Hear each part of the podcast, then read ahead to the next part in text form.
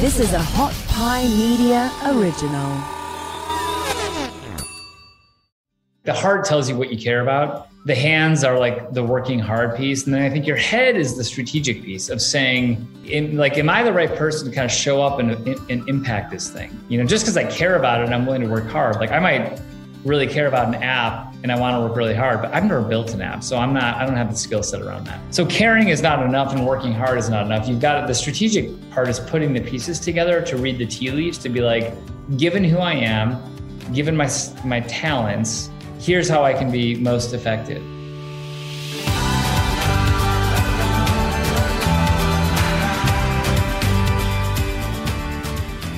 Hi, I'm Erik Korem, and this is The Blueprint.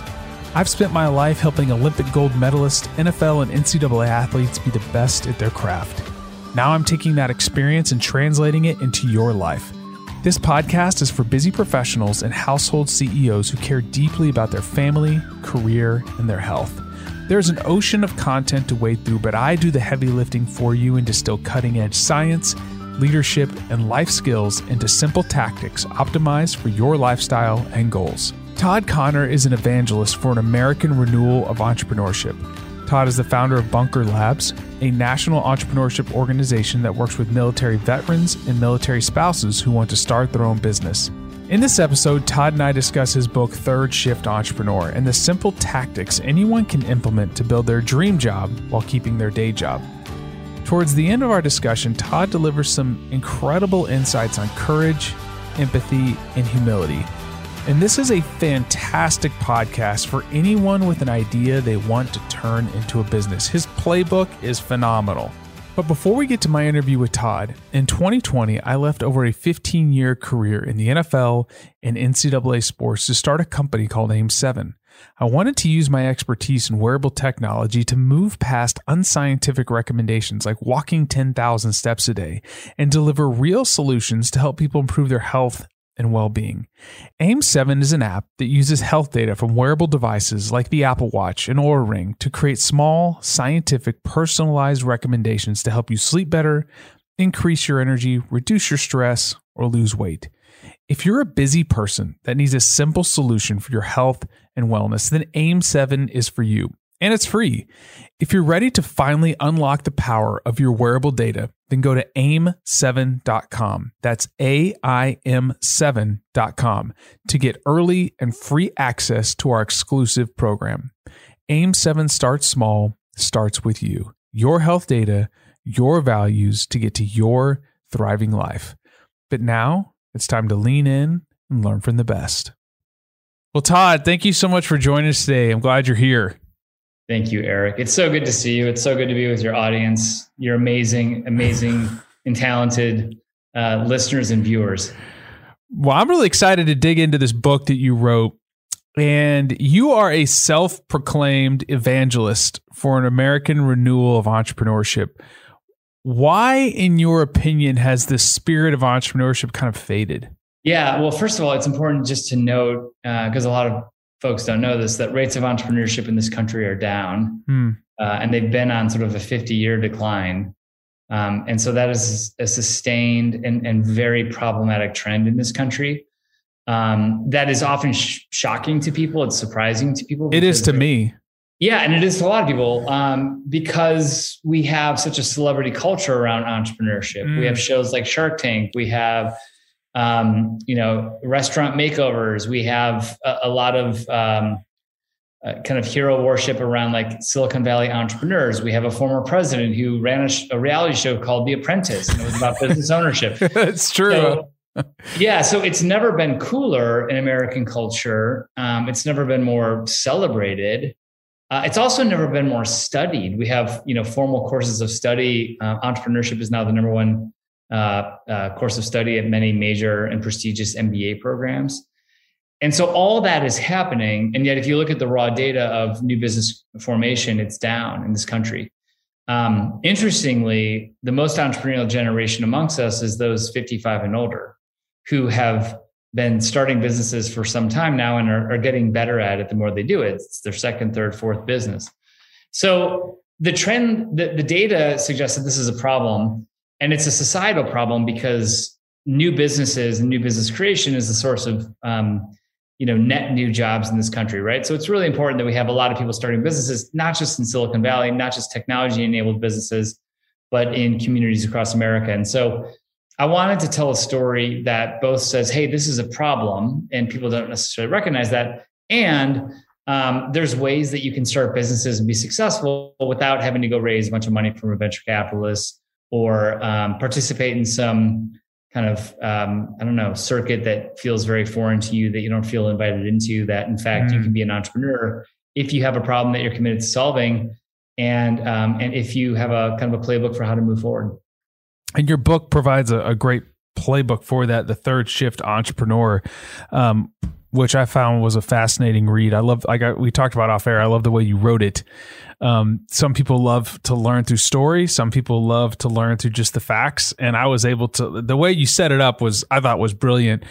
But why do you think we have this problem? Like, what has happened in the past 50 years that's led us to this position? Is it because we have these huge corporations now where it's easier to just go in and get a job and then kind of just stay there? What's your thoughts on this? It's a great question. And I'll get a little meta and just pull pull me back if you think I'm I'm, I'm off track. But um, uh, let me first tell you what I don't think it is. Okay. Um, I, I don't think it's a question of ambition.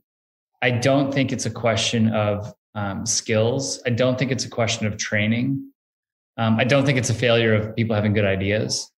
Um, uh, and I don't actually think it's a lack of capital but the capital isn't being deployed in ways that feel democratized. Here's what I think is the fundamental difference. If you look at a country like Israel, and um, and Israel is a different country for lots of reasons, um, but they have mandatory military service, and they have as a function of that.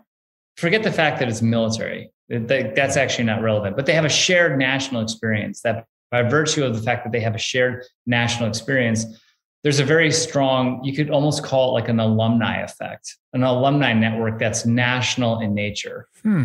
And, and Israel, as a result of their strong national identity, which is also there's a religious context that the military context, but they have a huge uh, entrepreneurial kind of activity um, uh, uh, set of activities that happens as a country as a result. And I really think if you compare that to the United States after World War II, we talk about the greatest generation there was a huge entrepreneurial boom after World War II. 49% of World War II veterans came back and started businesses.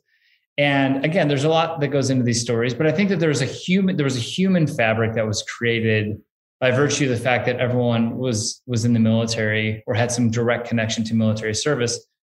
And um, it'd be like if if everyone in this country went to the same college. Mm-hmm. You know, like reaching out to a fellow alumni of a, of a university, even though we didn't go to school together, even though we were different years, even though I didn't know you, even if we didn't have mutual friends, we would have a reflection of like, oh yeah, we both spent time in that thing together, at that place together.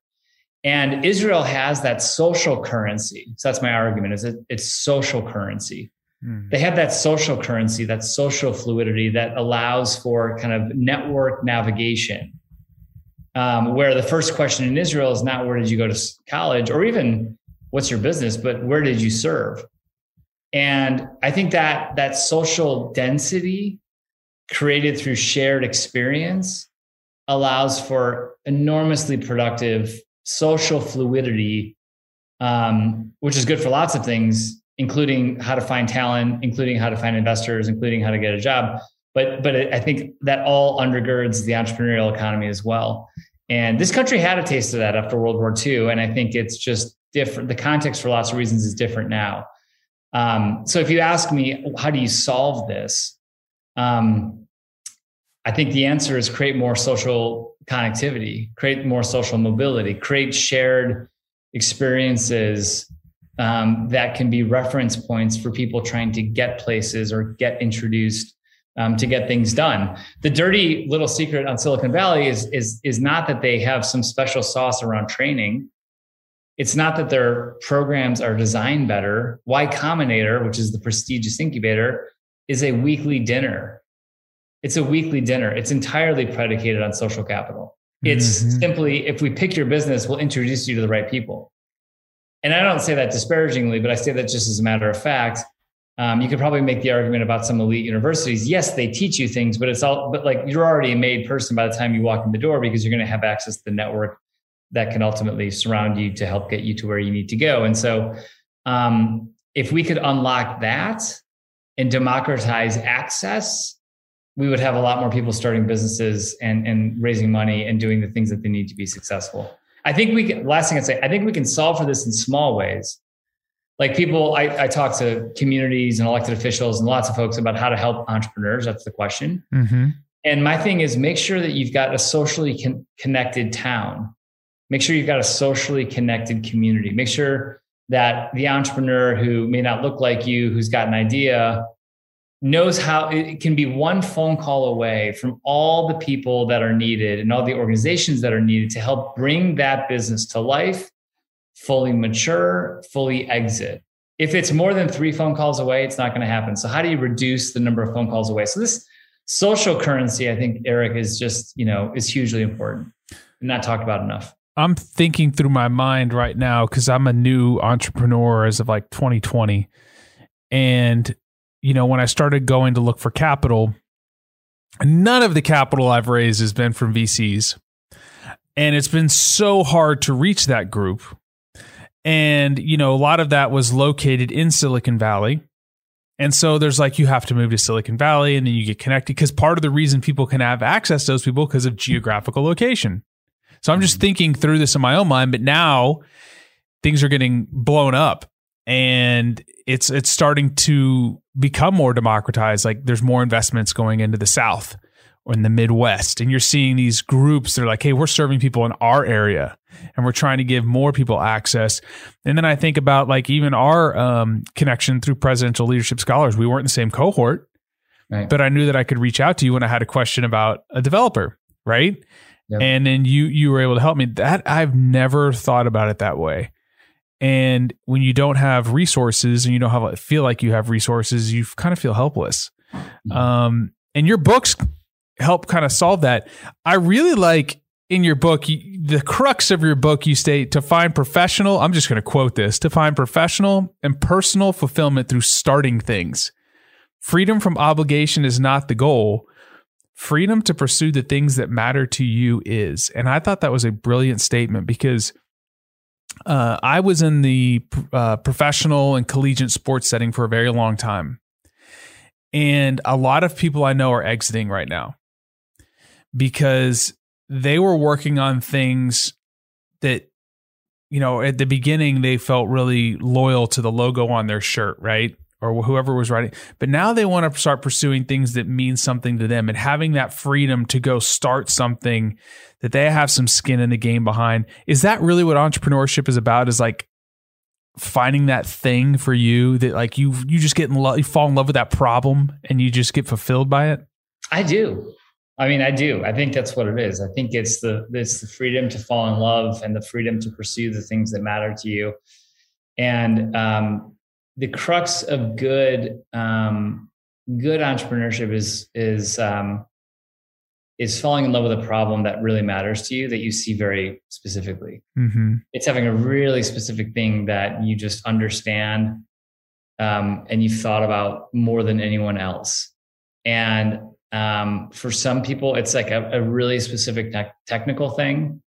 Um, and for some people, it's a really it's a really big idea. It's maybe it's a global idea, maybe it's a political idea, maybe it's a lived experience. Mm-hmm. But the good stuff comes from uh, just a, a rumination on something that is of concern to you that you just cannot help but keep thinking about. And it's it's in that inability to stop thinking about it that this kind of uh, cosmic process of discovery is taking place. You are actually accruing mastery by virtue of the fact that you can't stop thinking about it. You know, those hours spent sort of in contemplation when you're on the road, when you're going for a run, when you're zoning out at your day job and thinking about, man, I, I just I can't get over the fact that we don't have a coffee shop downtown. There's so many pedestrians. It would be it would do so well it ought to have outdoor seating. You know, and it's it's in the it's in the imagination of the mind where I think so much of these things take take shape. And um,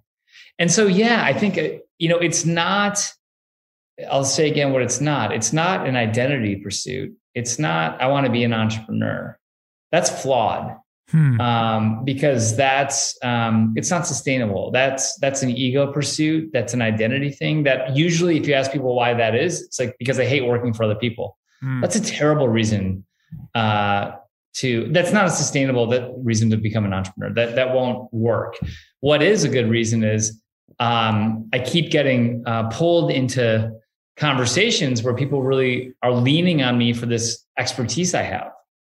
That's data. I can't stop thinking about the opportunity to reshape our political environment. I can't stop thinking, you know, this might be yours, Erik. As I listen to all these podcasts, I feel like there's just a different angle or a different set of conversations that I'm wanting that I don't see out there. Mm-hmm. Like those are good sort of origin intent uh, reasons for starting a, a, business and and the identity piece of like I'm going to be an entrepreneur. That's a lagging indicator. It's not the starting point. The starting point is always a desire to sort of solve a problem. You see an opportunity to create something better create something new, create something that would be of value to you personally, and then and then pursuing that. And I think you know um, it's not a destination. I've I've talked to uh, enough entrepreneurs who've successfully started and sold companies who are then in a state of you know. Uh, you know, sort of uh, undiagnosed depression in many instances around I, I, don't know what to do now and it wasn't about the outcome it was about the pursuit of the things that mattered to them mm. and um, the answer my my my counsel for those folks is like get back into pursuing the things that matter to you. Um, and find that fulfillment again. The goal was never the exit. It was never the financial outcomes. I mean those are nice. They're i guess they're you know it's it's better than the alternative but it's a it's signal not, that what you're doing is working. It's a signal that what you're doing is working and it's and it's permission to keep going. Right. it's a signal that it is it is a value because the marketplace is given value is is determined monetarily. So that's all fulfilling but um but the work is is in doing the things that bring fulfillment. I really believe. You know, something you said in your book, you talk about being in like your internship. And so I know a lot of people are like, well, I'm not qualified to do this. And you say, well, the people that succeed have deep domain expertise. Essentially, you've been an intern on the job doing something for a very long time. You want to, can you double click on that? Because I think that's really freeing for a lot of people to have these ideas, but they feel unqualified to go pursue them. Yeah, I think we all, all, too often, and this is part of the fictional overlay that we've got to just kind of deconstruct, where we tell these um, rags to riches stories, or we tell these stories of great personal risk, where people like are doing one thing and then they quit and they radically like you know they sell their house they cash in everything and then they pour it all into something that is totally unrelated totally unknown and that's sort of like the Amer- great american dream slash experiment right that we do. Mm-hmm. that's not it. You know successful entrepreneurs are gaining expertise. They solve problems that they have real proximity to um, and they are becoming ex not only are they becoming expert but they're getting the right networks by virtue of the fact that they're working in proximity to that thing. So um, you know, I, I tell the story of, of like Adam Neumann, for example. Uh, and, you know, he's a little bit like, you know, famous, notorious, infamous uh, for having started WeWork. He had a company before that called Krawlers. And I tell the story kind of like lovingly, which is it was a baby clothing company and there was knee pads on the baby clothing so that the kids' knees wouldn't hurt. And of course, if you are raising little humans, as I am, yeah. Uh, you know that like your kids don't need knee pads. It's like it's a fundamentally like funny thing to even think about designing baby clothes with knee pads. Um, they don't cry they, about it; they just do it. They just do it, and yeah. it's like, yeah, like they've been doing it for thousands of years, so it's not a problem. But it's funny because here's a guy who's wanting to be an entrepreneur, but doesn't have kids, and comes up with an oh. idea that like just simply does not like yeah. anyone with a kid would tell you we don't need this. Now pivot from that and and and into starting a company like WeWork, which which is where I am right now. And he's someone who had done interior design and build. He was someone who fit the demographic of the kind of demographic he was wanting to serve. He knew because he had great design instincts what what resonated for him as well as his co-founder. And they latched onto something that like really did specifically meet a need for them that they had expertise around because they've been doing versions of this for some time, right? And so and again, that's a more complicated story. So, you know, not to hold that up as no, but it makes sense. Like but- he wasn't interning in the thing that he could be good at. Right. And then when he did do the, the when he did pursue a business around the thing around which he had some domain expertise, then it worked. Right. And Yeah. so I, I tell people all the time, like to make this real, someone might be working in marketing and they they're frustrated by it, they don't want to do it anymore, they want to open up a restaurant. And I say, like, go work night shifts at a restaurant, go work back of house, go work front of house, you know, put yourself into a six month rotation. Don't quit your job. Don't start the learning journey once you quit. Create your internship now in the context of your life. If you're doing marketing, can you focus your marketing skill set on the food and beverage industry? Can you um, go offer to create a marketing package for a restaurant for free? Can you just go work on nights and weekends at a restaurant so you're just getting to proximity of that thing that you you want to be doing? Um, so it's not a cold start, like stop start. It's more of like a a, a dual portfolio that moves you closer to the business that you ultimately want to be starting. And we have a lot more opportunities for that. I think it actually strikes people as not as exciting. It's like, well, I kind of just want to quit my job and start the thing. But I'm like, that's risky. You know, that's unnecessary. Yeah. Orient your professional life towards the business that you want to be starting. You'll be meeting the right people. You'll be pressure testing the, the validity of it, and you'll be um, you won't be putting yourselves at, at financial risk. Yeah, you're de-risking the situation. Why what is the number one reason you think that most businesses fail? Early stage businesses. Oh, great question. Number one is because they put themselves in a financial position where the business doesn't fail, but they run out of time. Mm, And they run out of time because they run out of money. So, you know, they give up after six months, and maybe the business required 12 months. Um, and the reason they give up after six months is because they can't afford to keep going. And the reason they can't afford to keep going is because they quit their job uh, and went all in on something rather than doing the, the harder, less interesting, perhaps, path, the third shift entrepreneur approach of keep your job and then follow the, the 12 steps, you know, like get your, put yourself into an internship, move closer to the idea, do soft starts, validate all these things, create revenue. Do all that before you quit your job. mm. And if you take this kind of this third shift approach, you'll never start a business that hasn't already like demonstrated its its success. Mhm. And I tell stories of me having done this in my personal life time and time again. I've never started a business that that hasn't already been generating revenue that hasn't already been proven. Nor, by the way, did Bill Gates.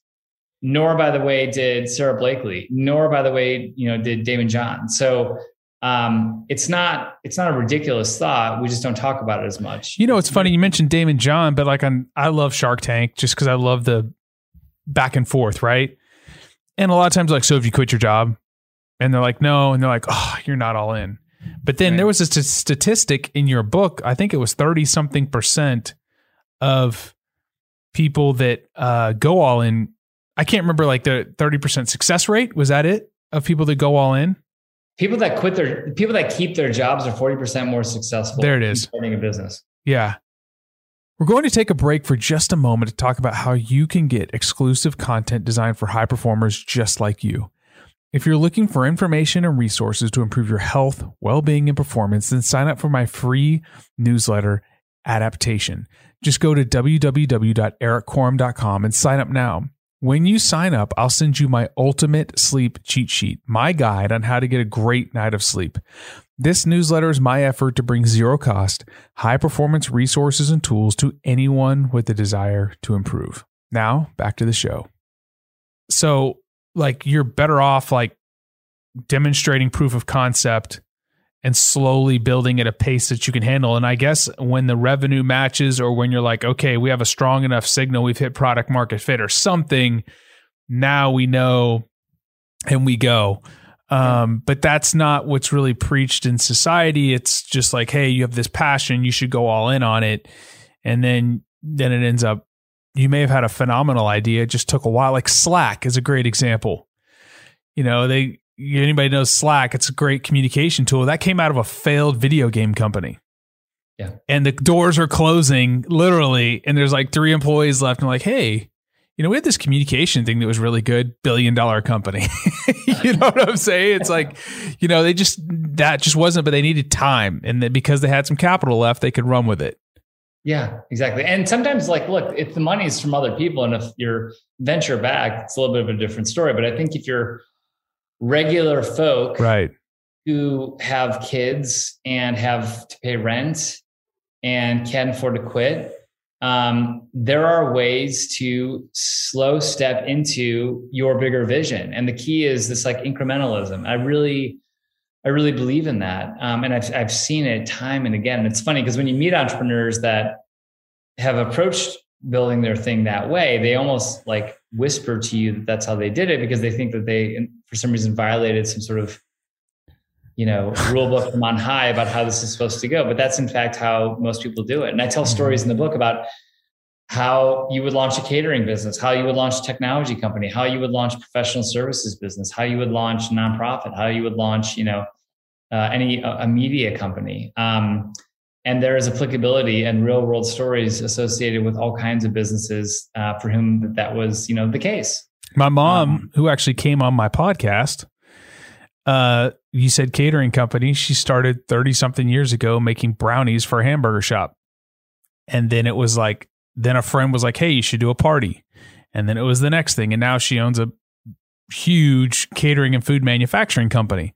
But it was a slow, slow process. You know what I'm saying? Like she didn't have any culinary training. It was just like, I'm going to do this. And it worked out. Then I'm going to add this and I'm going to add this. And slowly it got better. And now it's, you know, successful, but it wasn't like one day she's like, I'm going to go out and do parties for 500 people. No, it doesn't work like that. You got to start no. small. You got to test it. I love that story, Erik, about your mom, um, because that is so often the advice I give people, uh, which is like, you know, let's use it as a metaphor. I want to, it's like, I want to become an entrepreneur. I'm like, what kind of business? Catering. I'm like, make brownies and make sure that those brownies are damn good. Because if they're not, who cares? That's right. so it's like make a great brownie. And do you know how much money that costs? Like $3.20. So make a great brownie, go to a coffee shop that's got not great brownies and be like, I've got better brownies than yours. And I'll supply it every week. And, you know, heck, you can keep the money. Uh, like I'll just give them to you. Right for a few weeks. What's that cost me? Nothing. What, 50 bucks for a month, couple months? Um, and what that validates is like now I now I'm able to now I can pop up a label and be like Todd's Brownies. I've got a business. Yeah, we supply the brownies over at Intelligentsia. Like no one else has to know the inner machinations of the fact that like I'm not getting paid. I'm just giving them to them, but I'm getting that feedback of like, hey, we love your brownies. And I think mm people get too in their heads about the end state vision and they just miss the small and simple and obvious things in front of them that can help them really move forward. And like, how, how did you get to this? How did you get all this insight? What's your story? Well, oh man. um, I mean, the short answer is, you know, well, because we started Bunker Labs and yeah. we help military veterans start businesses, and the kinds of businesses that people are starting are, you know, a lot of times it's the really basic stuff. It's like I want to launch an HVAC business.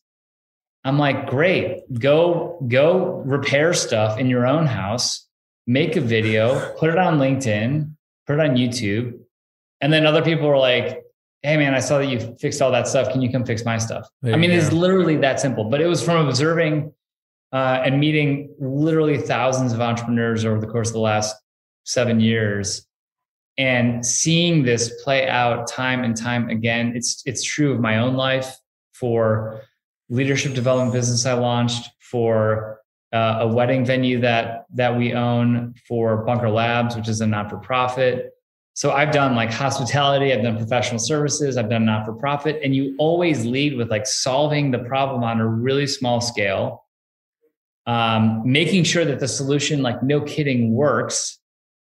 Like, hey, you actually helped me start a business. Like, I'm not going to go raise money for a nonprofit until I really know I can get a military veteran in a room and help them start a business.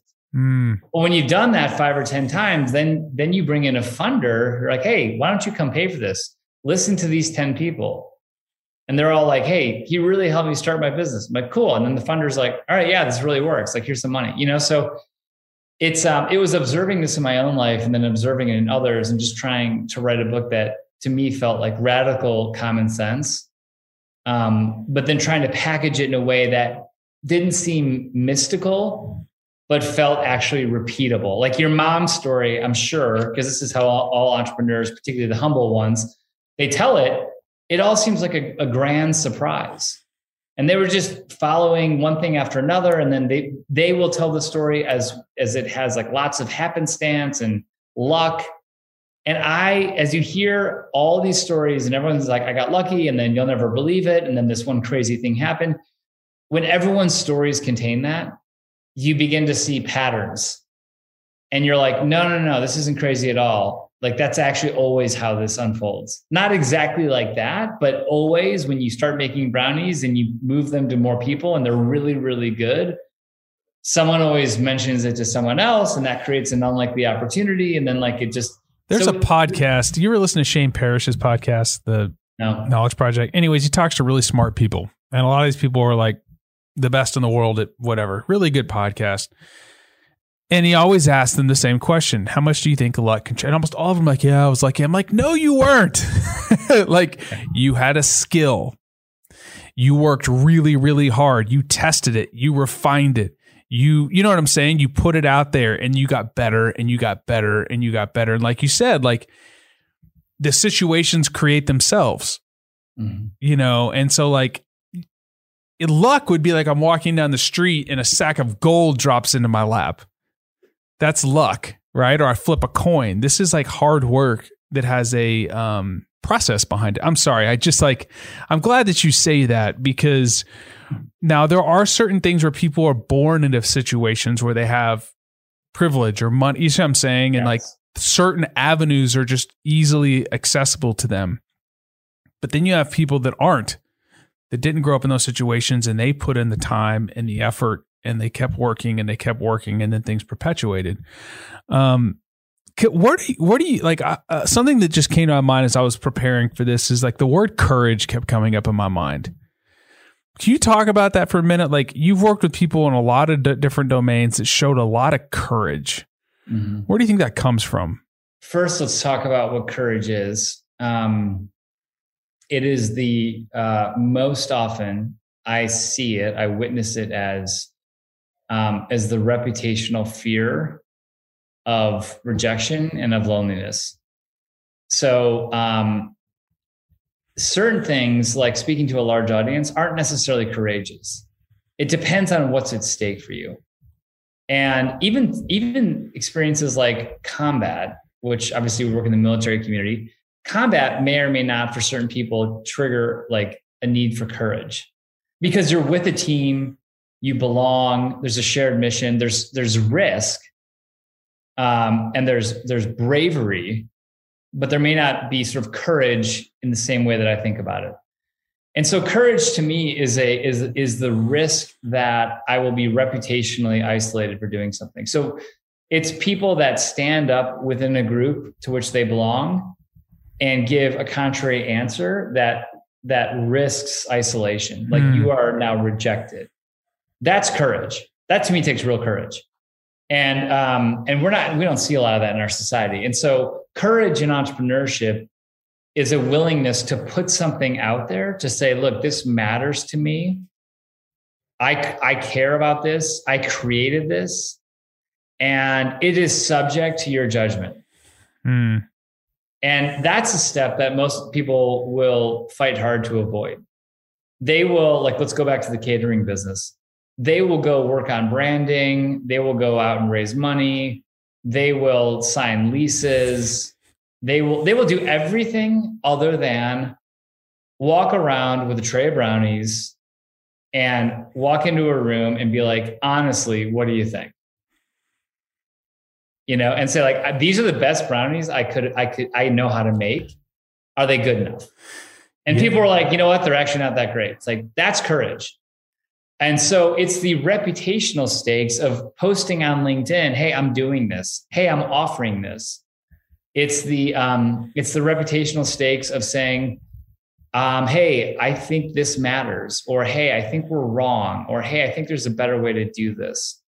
Um, artists implicitly understand this cycle much better than the non artists. They understand that you have to create art, it has to matter to you, and then it is subject to public opinion.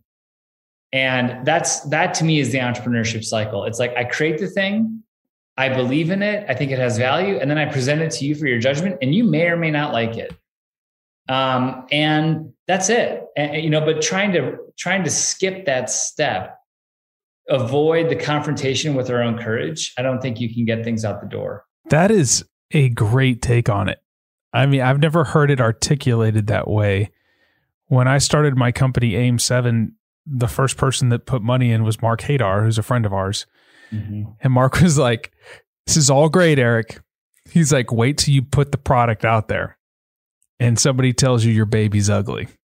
Yeah. And it takes some thick skin, but also it takes uh, the willingness to listen because you may be, you know, an inch away. You may just need a little bit more sugar or a little bit less salt. And then you hit, you know, you know, it's funny going back to my mom. You're going to have to listen to this podcast now, but I will. Two of her, the two biggest products she sells. She's in uh, Central Market is a huge HEB is the largest grocery store chain in Texas, and they have these uh, big stores called Central Markets, and she has like 15 plus products in there.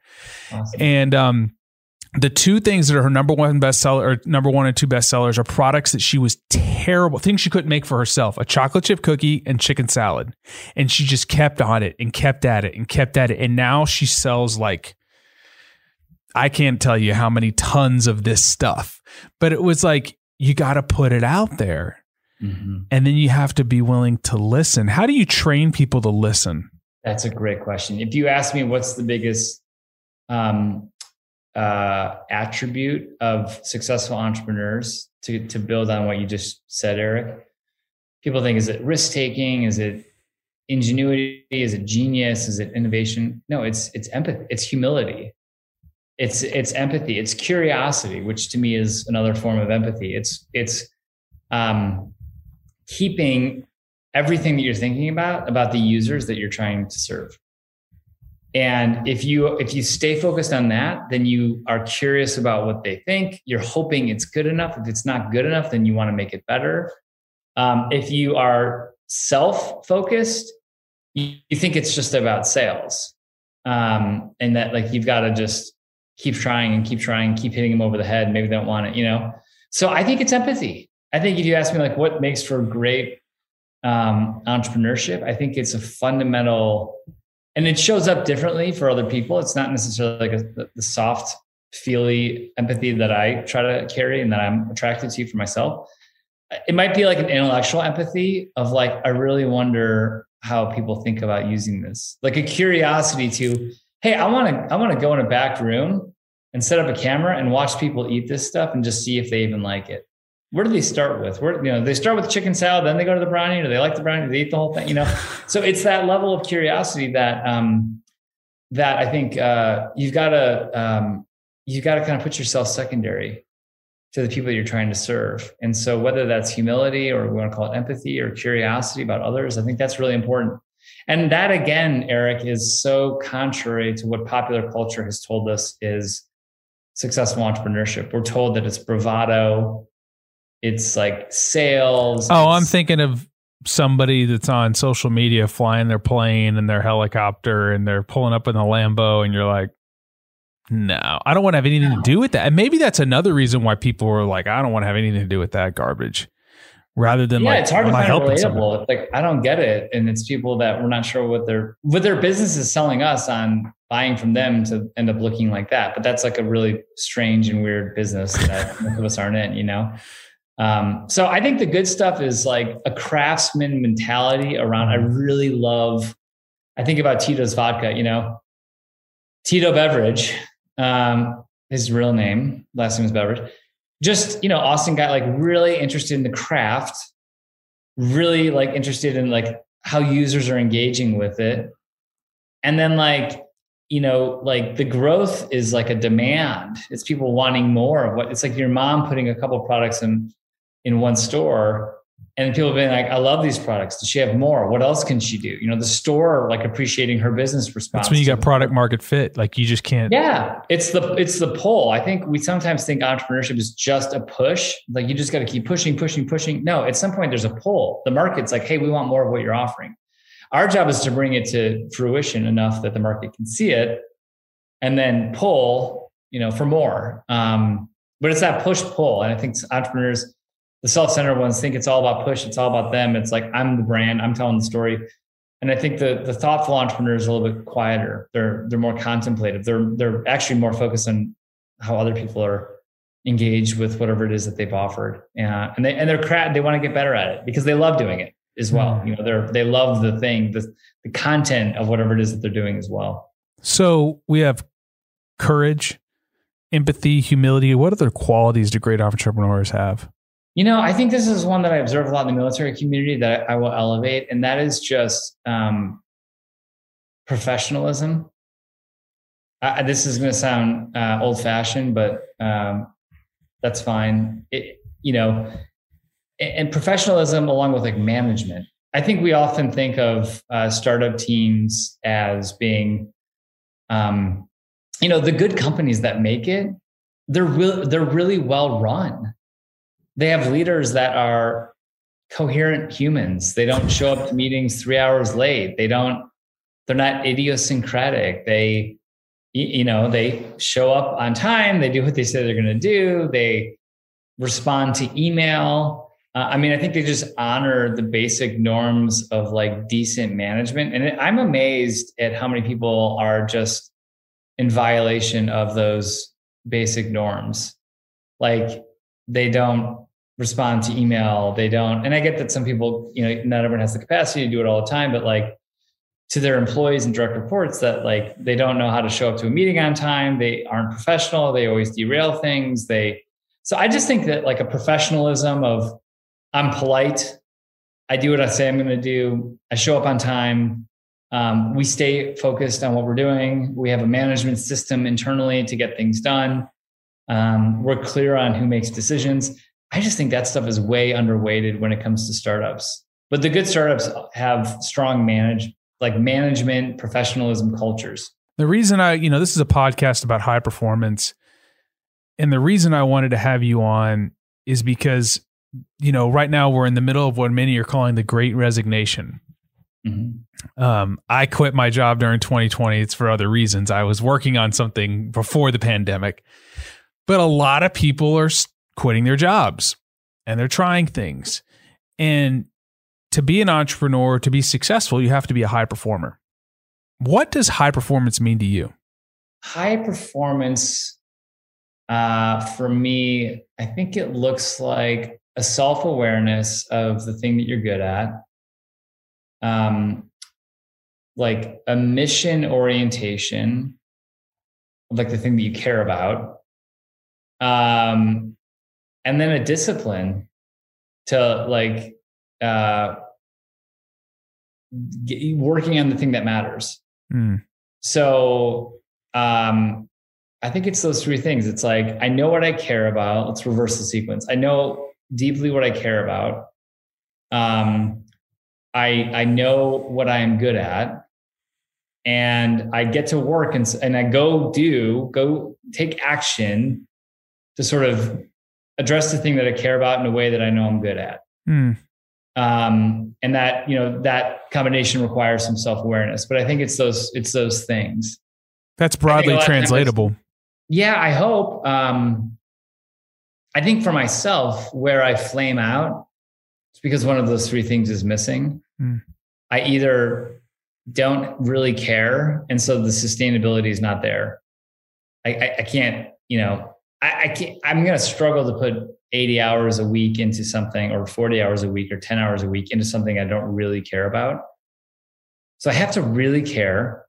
Um, I have to be good at how I show up for that work. So I've got to have like skill alignment. Um, and then I've got to work. I got to do the work. So if I'm lazy, like it doesn't matter. Mm. Um, but if I work hard, but I'm not good at it, that also doesn't help. Um, so I've got to kind of figure out the alchemy of those things. And I think to make those three things work, sometimes you need a partner. I've often had co-founders and partners that I pull in because I realize, hey, I care a lot about this. I'll be really good at this one piece, but unless we have a person that can do this other piece, we're gonna like we won't i won't succeed so i need a team in this case and other things i can go out and be a lone wolf like if those three things are there but that passion knowing how you show up to be and, and are good and then i think the willingness to do the work um, which again requires a discipline um, i think that's how you can succeed. I think that's what high performance is for me. I think the people that i see as being high performing um, i think are doing those things. I think they're i think they're working hard. I think they care about what they're doing. I, I might disagree with them, but I think they they're doing it in such a way that they're they're good. They bring their their capability set to to to bear. I love it. I think that's great. So, what habits or practices have you adopted to help you consistently be at your best? I have to discover, if we go back to that triad, there's a lot of things I care about. So, and if I think it's like the heart tells you what you care about, the hands are like the working hard piece. And then I think your head is the strategic piece of saying, you know, like, am I the right person to kind of show up and, and impact this thing? You know, just because I care about it and I'm willing to work hard. Like I might really care about an app and I want to work really hard, but I've never built an app. So I'm not, I don't have the skill set around that. So caring is not enough and working hard is not enough. You've got the strategic part is putting the pieces together to read the tea leaves to be like, given who I am, given my my talents here's how i can be most effective and so i think it's that it's that strategy piece that is the harder one for me to put together for myself where i can know like i'm really passionate like i'll tell you right now erik i'm really passionate about about political reform you know mm-hmm. i'm i'm heartsick over the state of the country polarization it's super toxic. I think I think America's in a bad place. I don't think it's cyclical. I think it's downward. I think we've got to take action. There's got to be interventions to help remedy the, the current situation. So that's my passion. I wake up and it's on my heart morning, day, and night. And it has been for years. Um, since about 2014. My hands are like, I'm willing to go to work. Like I will go knock doors, I will phone bank, I will give money, I, I will do stuff early in the morning. I'll do stuff late at night. I will put the time in, the, the energy, the hustle. I, I do that. Then the question, the head part is like, well, how do I, how, how can I give highest and best use of who I am, including my skills to affect this? Should I run for office? Should I write op-eds? Should I knock on doors? Should I, you know, um, should I should I do innovation from outside the system? And so I think it's that piece. And then, and then I think part of how you answer that piece, because that's the harder one to figure out, is what's the market telling me? Mm. What are people inviting me into? Where, am I, where am I being asked for help? Where am I, where am I being asked for perspective? What on social media are people like engaging with, you know? Um, and that I think gives you some data on, on how to show up. So to me, being a, your question is like, how do I be a high performance leader? I try to journal and pay attention to my own self and then like what are the market what's the market telling me about where i'm needed and by the way sometimes the market is telling you that it needs you to do something that is not what your ego is telling you that you want mm. and i think you got to listen to that so part of being a high performance leader is honoring what people need from you not just what you want to be doing that's servant leadership because we're because we're, we don't we don't uh, we don't all need to be president of the United States to fix what's wrong with America. We don't all need to be you know um, famous athletes to address you know social change. We don't all have to be. Um, you can be a good neighbor. You could be a good neighbor. You know, Martin Luther King organized Selma, but a lot of people marched, and we needed everyone marching just as we needed the organizers to organize. And so, um, we all have a role to play, but it, mm-hmm. but I think the humility piece is like accept the role that's given and uh, and do your duty as you understand it. That to me is sort of elements of stoicism. But we can all be we all have a role to play, but we got to listen. It may not it might, it might it might not be what our ego has told us is the role that we're we're here to play. This is some strong stuff, Todd. You're bringing it, man. um, how can people? Erik. No, this is you know I I really appreciate you because you you're doing a lot of things, you know, Bunker Labs, you know, you've been I just see where your heart's at.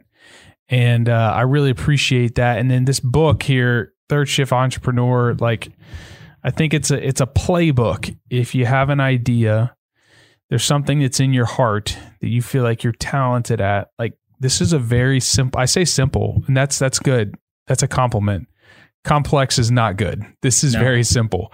Um, very simple. you can open this up and you can go, oh, I can do that, and and you can have a very good sense if this is something. So I highly recommend if you got an idea, something that's tugging at your heart right now, that you should pick this up. It's called Third Shift Entrepreneur. You can get it on Amazon. That's where I got it. Is there a better place to get it? No, that's great. How can people? a, a better place would be a local bookstore, but they won't have it. So Okay. I go to Amazon. so you need to go beg your local bookstore. Hey, go go get this so I can buy it from you. yeah. Um, where can people find and support you? Um, Erik, first of all, thank you. Yeah. You're, you're a, you, you you do a fantastic interview. This is um, there's something here. Keep going. I appreciate Um, that. You're doing a fantastic job.